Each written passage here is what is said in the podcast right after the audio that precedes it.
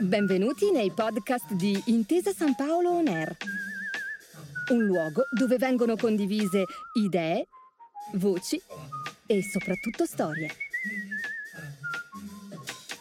Buon ascolto. Bentrovati su Intesa San Paolo On Air. Il nostro viaggio nelle università italiane continua e dopo la terza tappa in Puglia, dove abbiamo incontrato il rettore dell'Università del Salento, oggi ci spostiamo in Calabria. Ed è con grande piacere che do il benvenuto al professor Francesco Scarcello, prorettore dell'Università della Calabria. Buongiorno e benvenuto su Intesa San Paolo Air. Buongiorno, buongiorno, grazie per questa opportunità. Saluto tutte le ascoltatrici e gli ascoltatori. Sono veramente lieto di partecipare a questa importante iniziativa. Ecco, prima di entrare nel vivo dell'intervista, ascoltiamo una breve scheda sulla storia dell'Ateneo.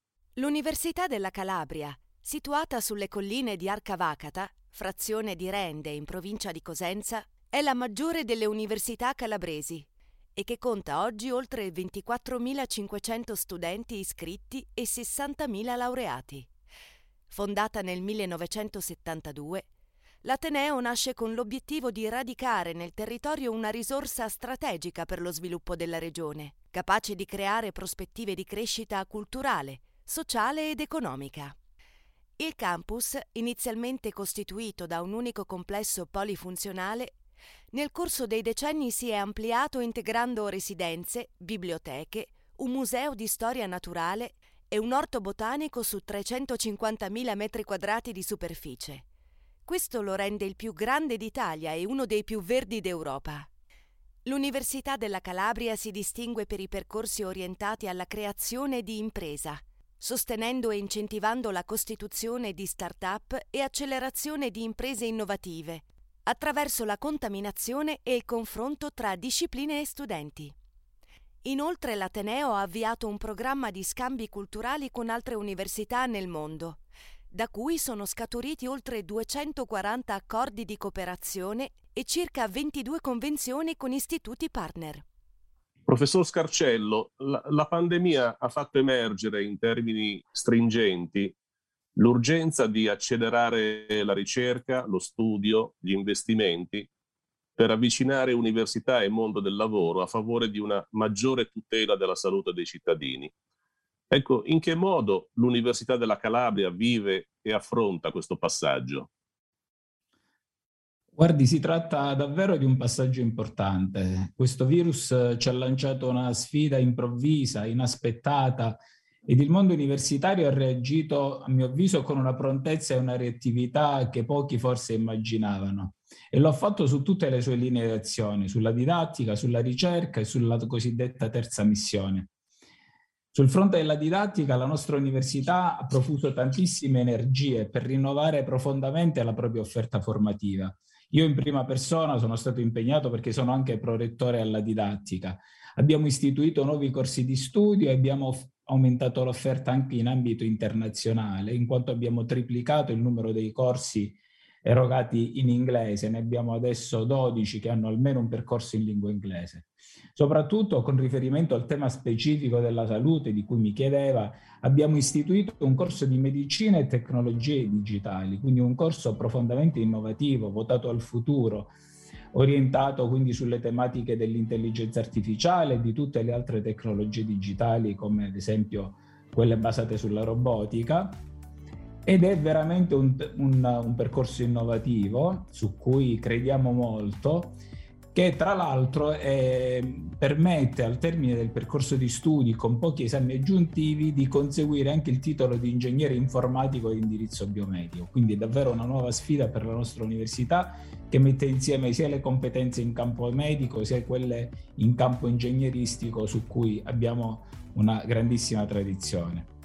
Ma oltre a questi investimenti a medio termine, la pandemia ci ha chiesto anche sforzi immediati di supporto al territorio per essere veramente vicini ai cittadini, alle imprese, alle scuole, ai comuni. È un impegno su questa terza missione fondamentale per le università, ma se permette, ancor più per un'università come l'Università della Calabria che si trova in un territorio oggettivamente svantaggiato rispetto ad, altre, ad altri contesti nazionali. Ed è per questo che abbiamo iniziato subito una serie di iniziative che abbiamo chiamato Unical versus Covid, per dare supporto sin dai primi giorni a cittadini, imprese, comuni, protezione civile, scuole. Già nei primi giorni di aprile 2020 ben 16 gruppi di ricerca avevano avviato 17 progetti con l'aiuto degli spin-off dell'università. Tra le iniziative iniziali ricordo per esempio eh, l'acquisto di respiratori e dispositivi medici, la produzione nei nostri laboratori di respiratori a palloncino, la produzione di migliaia di litri di disinfettante da distribuire ai comuni e agli uffici pubblici, test di efficacia delle mascherine, lo stetoscopio a distanza, un centro di ascolto socio-assistenziale e una task force per supportare gli istituti scolastici. Abbiamo anche realizzato un'applicazione che si chiama Smart Campus che ci ha permesso di tracciare anche con l'aiuto di algoritmi di intelligenza artificiale tutti i contagi che potevano avvenire in ambito universitario e quest'anno quest'app è stata in grado anche prima che il Ministero lanciasse iniziative simili nelle scuole e negli altri uffici pubblici, noi eravamo già pronti a verificare in automatico i Green Pass di tutti gli studenti e dei dipendenti che frequentavano le strutture dell'università. Eh, L'Ateneo ha rinnovato comunque tutta la didattica e diciamo siamo veramente orientati a nuove sfide per supportare il territorio in queste nuove eh, situazioni anche difficili eh, che la pandemia ci ha messo davanti. Certo. Professor Scarcello, in questo viaggio nelle università, Intesa San Paolo si pone all'ascolto dei problemi dei poli universitari legati ai territori cercando di trovare soluzioni per favorire l'accesso allo studio e a una formazione d'eccellenza. Ecco, dal suo qualificato punto di osservazione, quali sono oggi i problemi e le opportunità maggiori per il Mezzogiorno? I problemi sono tanti. Innanzitutto, diciamo, noi sperimentiamo alti livelli di dispersione scolastica e come università notiamo che ci sono bassi livelli delle competenze in ingresso che poi eh, portano necessariamente ad abbandoni, ad emigrazioni in alcuni casi ehm, verso altri contesti, soprattutto molti ragazzi magari cercano di rivolgersi ad altre zone in Italia o anche all'estero eh, pensando di andare in un contesto ne nel quale è più facile inserirsi nel mondo del lavoro. Però diciamo accanto a problemi che insomma del mezzogiorno che condividiamo con altre regioni appunto del sud, io credo che eh, abbiamo anche tante opportunità. C'è, c'è una grande voglia di riscatto eh, in tutto il mezzogiorno che si manifesta eh, anche attraverso uno spirito di collaborazione sempre più forte tra le università, in particolare adesso mi concentro su quelle calabresi, che eh, possono mettere a fattor comune le loro competenze per permettere veramente una crescita di questo territorio. Eh, ad esempio il progetto a cui facevo riferimento prima di medicina e tecnologie digitali è stato realizzato insieme all'Università Magna Grecia di Catanzaro, che a sua volta ha realizzato altri progetti, ad esempio di infermieristica eh, con l'Università di Reggio Calabria. Stiamo cercando di veramente fare una rete forte per mettere a fattor comune le, le, le competenze migliori che la regione ha a disposizione. Si tratta di un ambiente molto dinamico e per esempio con riferimento alla nostra università molte aziende, anche multinazionali, stanno aprendo sedi sul territorio proprio per sfruttare l'ecosistema di innovazione che è nato intorno alla nostra università e che ha portato alla nascita di tantissimi spin-off di aziende innovative con decine e decine di brevetti. E non a caso, oltre all'incubatore l'Unical che abbiamo chiamato TechNest, no? questo nido della tecnologia, stanno nascendo tanti acceleratori di impresa supportati da moltissimi finanziatori interessati. Ehm, stiamo, ci stiamo dando da fare per intercettare molti finanziamenti su diverse linee, sia su bandi competitivi anche a livello europeo, sia su fondi finalizzati. Intendiamo sfruttare questi per valorizzare i talenti, sia quelli presenti in loco che cerchiamo di eh, non fare andare via, non perché non debbano andare fuori per crescere, ma che vadano poi per ritornare, sia per attrarre talenti dal resto d'Italia, ma anche dal resto del mondo, perché siamo convinti che la contaminazione sia alla base delle evoluzioni più significative e dirompenti. Eh, personalmente non conosco nessuna realtà di eccellenza che sia chiusa in se stessa e conti solo sui talenti locali. Quindi eh, quello di cui abbiamo bisogno sicuramente è di essere sempre più aperti ed attrattivi eh, verso il resto d'Italia e del mondo e su questo sicuramente ci potranno essere d'aiuto eh, diciamo così, finanziatori, eh, incubatori e tutte le altre realtà che si stanno affacciando sul territorio e che ci possono aiutare ad accelerare questo processo di innovazione che è già in atto e che ha nell'università un fulcro importante. Ecco, professor Scarcello, mm, partendo proprio da queste sue osservazioni, se alziamo lo sguardo, diciamo, sul paese, Oggi l'economia italiana evidenzia dei chiari segni di ripresa dopo due anni di caduta durante i quali si è anche allargata la fascia delle persone più fragili, più deboli. Eh, le famiglie impoverite dalla crisi potrebbero avere oggi difficoltà a sostenere i loro figli negli studi universitari. Ecco, secondo lei, quali sono le strade, se ce ne sono di nuove soprattutto, per sostenere il diritto allo studio in questa congiuntura così delicata? Guardi, questo è un tema davvero importante per noi. Deve sapere che l'Università della Calabria nasce come campus sulla scorta dei campus americani e fa della residenzialità un suo aspetto fondante, proprio sin dalla legge istitutiva della, dell'Università della Calabria. Si estende su ben 200 ettari, vi sono 5 mense, oltre 2500 posti letto, abbiamo il sistema bibliotecario più grande del Mezzogiorno con oltre 600.000 volumi, tanto spazio anche dedicato allo sport, è veramente una struttura accogliente. Qui eh, da ormai 50 anni decine di migliaia di giovani calabresi che non avevano nessuna risorsa per proseguire gli studi, veramente provenienti da famiglie poverissime, hanno avuto la possibilità di laurearsi, di crescere, di diventare stimati professionisti e anche professori universitari apprezzati in tutto il mondo. È stato un vero ascensore sociale che ha dato e continua a dare tanto alla Calabria. Però, eh, diciamo, eh, anche a seguito di questa pandemia sono aumentate tanto le necessità e abbiamo bisogno di risorse per coprire tutte le borse per il diritto allo studio e garantire le residenze a una popolazione che negli ultimi anni sta crescendo, anche a dispetto del calo demografico che affligge la nostra regione. Attualmente il Ministero invia le risorse per il diritto allo studio attraverso il Fondo integrativo statale per la concessione delle borse di studio, che viene distribuito alle regioni anche tenendo conto del numero di alloggi che gli atenei regionali mettono a disposizione. Poi sono previsti contratti part-time per gli studenti che intendono collaborare con le attività dell'università, abbiamo previsto premi di laurea, abbiamo supporto per gli studenti per la mobilità internazionale e vi sono risorse per consentire agli studenti di famiglie a basso reddito di frequentare gli studi senza pagare le tasse. Questa è un'iniziativa nazionale che però diventa particolarmente dirompente nella nostra regione perché gli studenti che hanno i requisiti per l'esonero dalle tasse, quindi studenti che provengono da famiglie più povere, per noi sono più della maggioranza degli studenti a disposizione. Sicché questo, questo intervento previsto dal governo spesso nella, per la nostra università e magari forse per, anche per altre del sud non è compensato poi delle, dalle, dalle, iniziative compensative del Ministero, sicché capita che queste iniziative nazionali diventano poi una, uh, una, un costo proprio effettivo che ricade sui singoli atenei.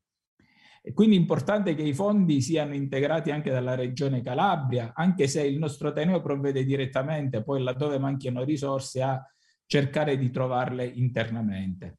Però è fondamentale per noi che la Regione sia in grado di darci un supporto certo, sia nei tempi che nelle quantità e quindi diciamo fare degli interventi strutturali che ci consentano di pianificare al meglio tutti gli interventi. Infatti auspichiamo una legge regionale in tal senso.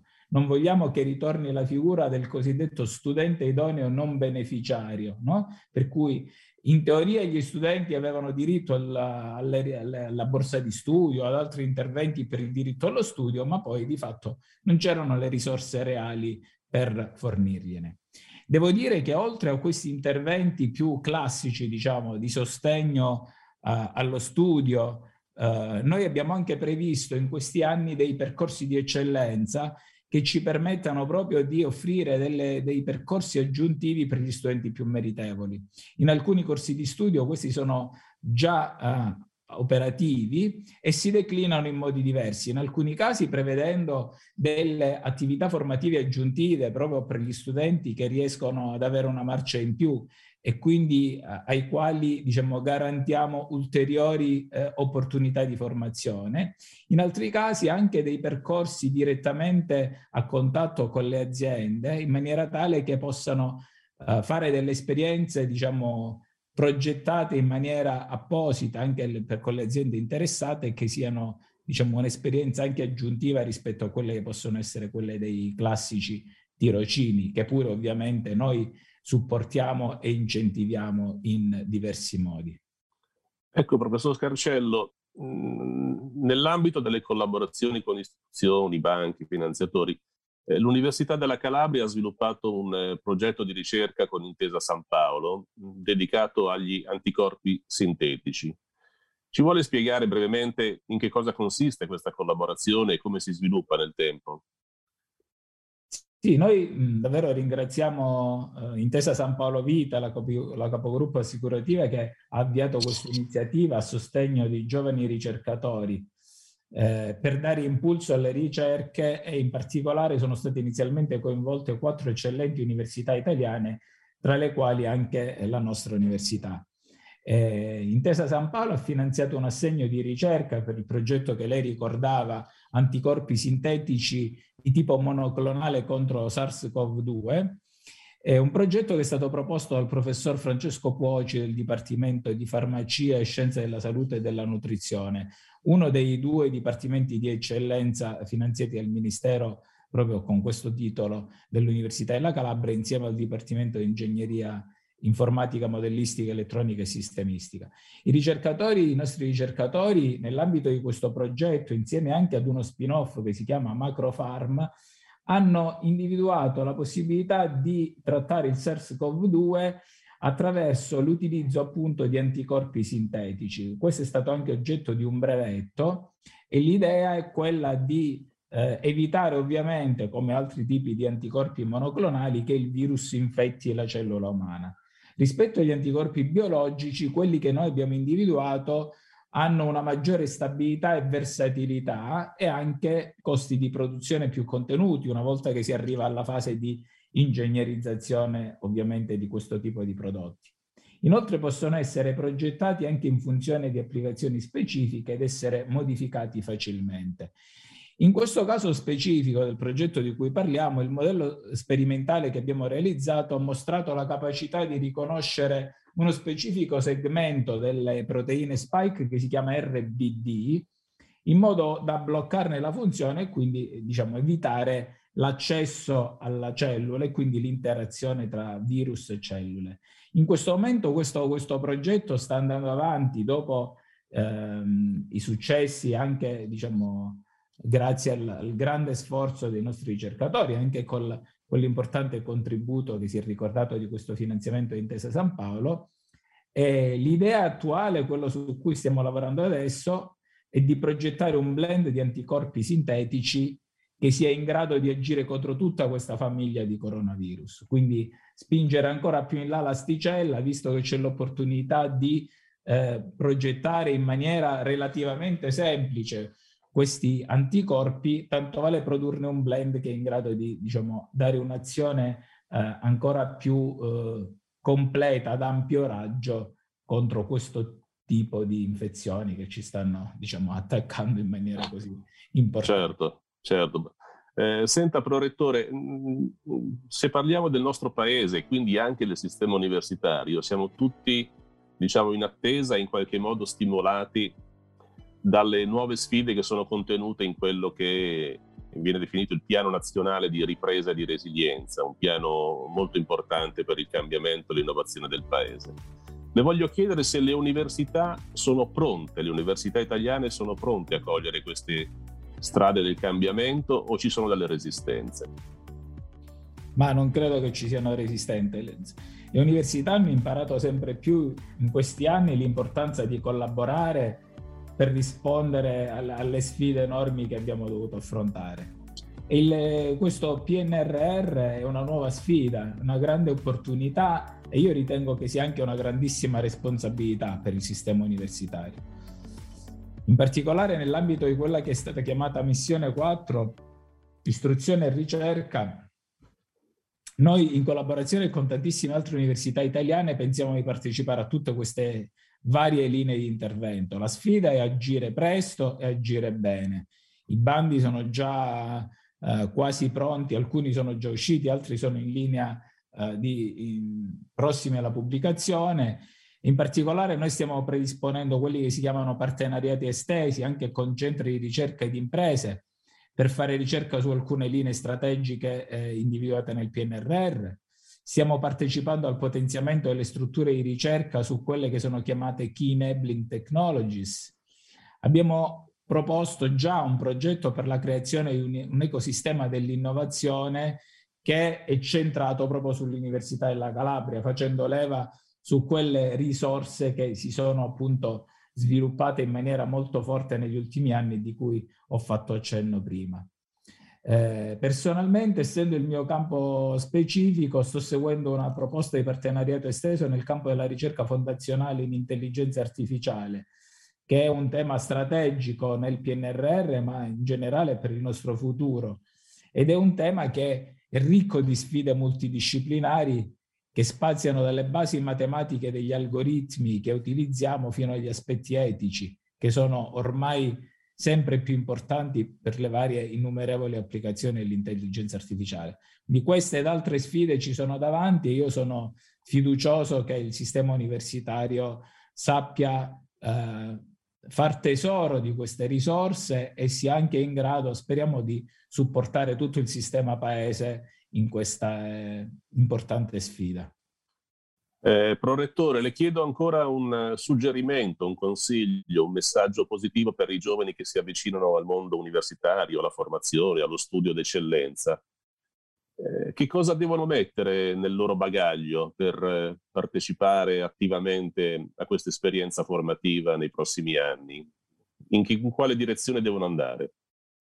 Quello che dico sempre alle studentesse e agli studenti nel, nel, negli incontri che facciamo di orientamento è quello di veramente mettere nel bagaglio innanzitutto eh, le loro passioni, tutto quello di cui hanno sempre farte, fatto tesoro e di studiare. Lo studio e la ricerca io credo che siano l'unico modo per affrontare un futuro che corre sempre più. Quindi qualunque cosa eh, sia la loro passione, l'importante è studiare in maniera tale da eh, vivere al meglio solo, questo può avvenire solo se siamo preparati con solide basi e se abbiamo la voglia e la curiosità di imparare ogni giorno. Quindi passione e curiosità e studio sono le armi che abbiamo per affrontare davvero il futuro eh, in serenità e con ottime prospettive. Studiare con passione. Raccogliamo allora il messaggio del prorettore Francesco Scarcello dell'Università della Calabria, che ringrazio per essere stato con noi e per la sua testimonianza. Grazie e a presto. Grazie a tutti, arrivederci. Eh, saluto naturalmente tutti gli ascoltatori che ci hanno seguito e li invito a restare con noi su Intesa San Paolo On Air. Grazie per aver ascoltato i podcast di Intesa San Paolo On Air. Al prossimo episodio.